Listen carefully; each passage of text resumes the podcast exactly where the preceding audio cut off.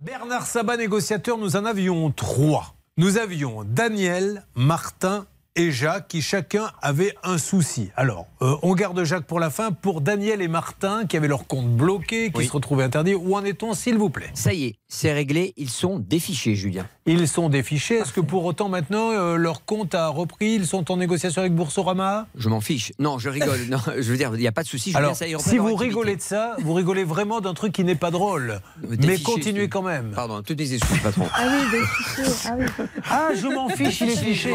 Stop. C'est ça, l'idée. On marque juste une petite pause. Je fais un rapide tour d'horizon dans le studio. Est-ce qu'Alain, vous aviez compris la blague Pas du tout. Voilà. Marie-Claude, est-ce que dites la vérité Est-ce que vous aviez euh, compris la blague Non. Et vous, Lucie Non plus. Voilà. Juste Bernard, comme ça, vous savez dorénavant pour l'avenir où vous mettez les pieds.